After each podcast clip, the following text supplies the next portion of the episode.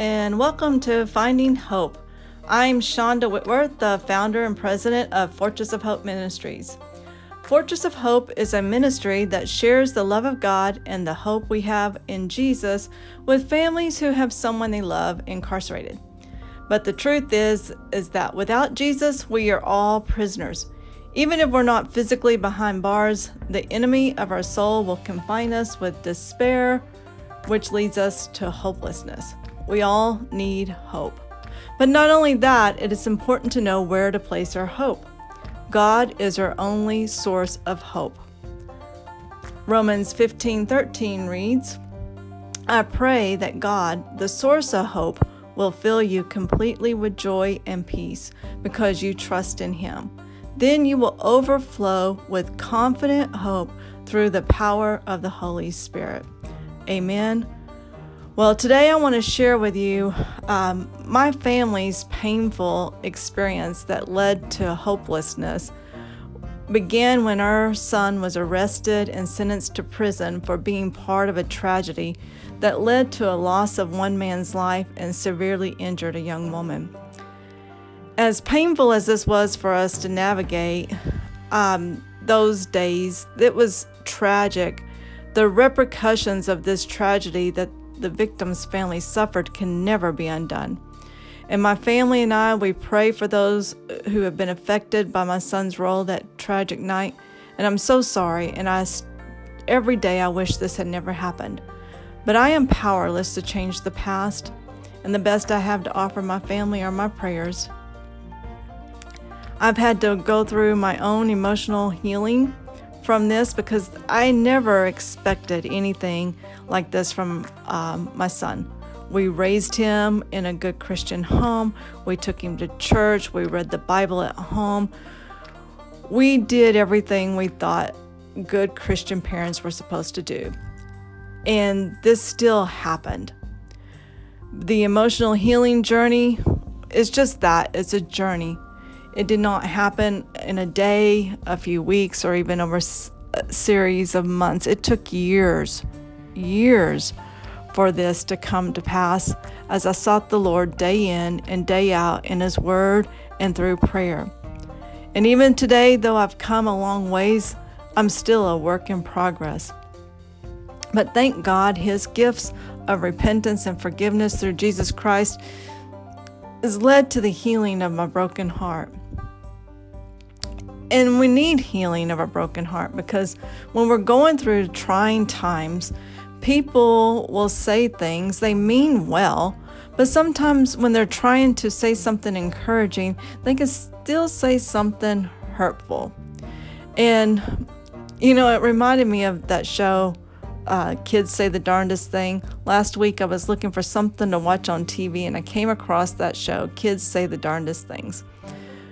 But in life, kids are not the only ones that speak without a filter.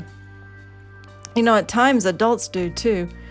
And more often than not, adults say things that come across as offensive when they're trying to be funny or encouraging.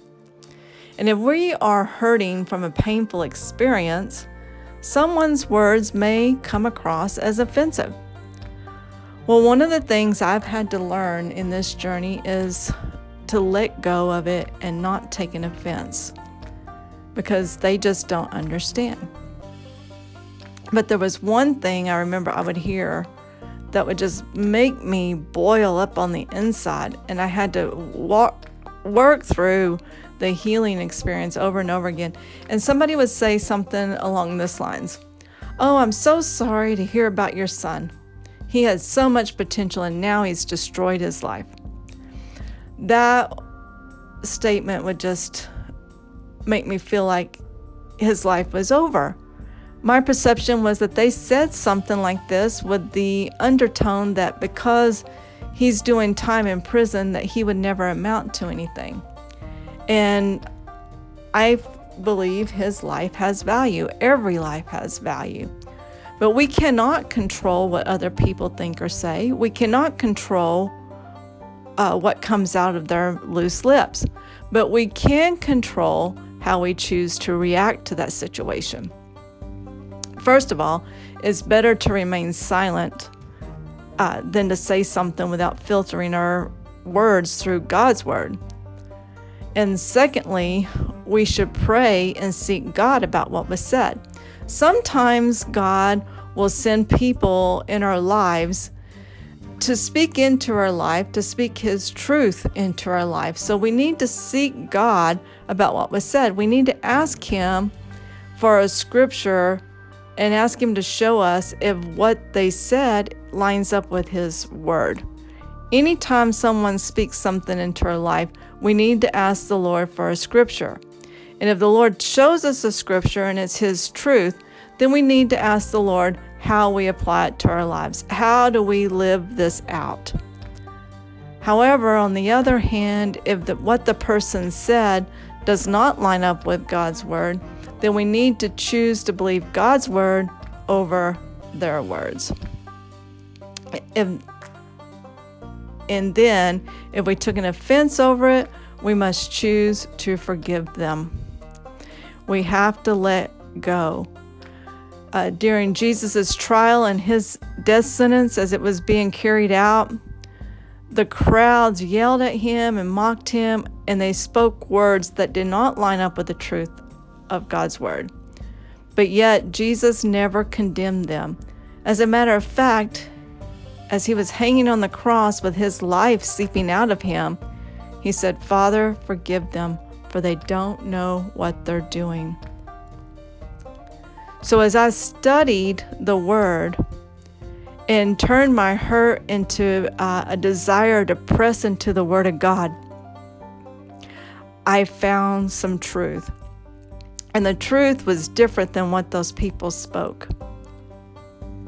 The truth in the Word has more authority over what other people say. It has more authority over a negative doctor's report. It has more authority than the earthly judges.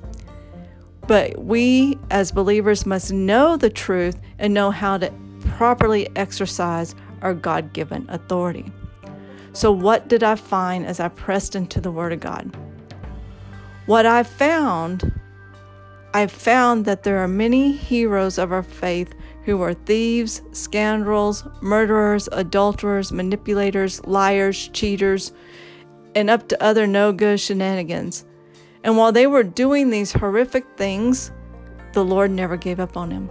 He worked in them. And as they responded to his love, they were redeemed and used in many mighty ways. In Acts 10 34 and 35, it says, Peter opened up his mouth and said, In truth, I perceive that God shows no partiality, but in every nation, whoever fears him and works righteousness is accepted by him. My friends, this gave me encouragement. Since God redeemed those scoundrels in the past and he shows no partiality, then he will de- redeem, God will redeem each and every one of us and our imprisoned loved ones. Though my son lives behind bars, he has a God given purpose. He ministers to those that the prison ministries cannot reach. He shares his faith. He encourages others to grow in the Lord. And in my book that releases early next year, titled Appeal to the Courtroom of Heaven, I share about some of the worst of the worst offenders that we find in the pages of the Bible and how God redeemed them and used them. Because God's word is greater than man's word, I choose to stand on God's promises and believe what He says about my son and not what people say about my son. In 2 Corinthians 1:20, it says, For the promises of God are yes in Christ, and so through him our amen is spoken to the glory of God.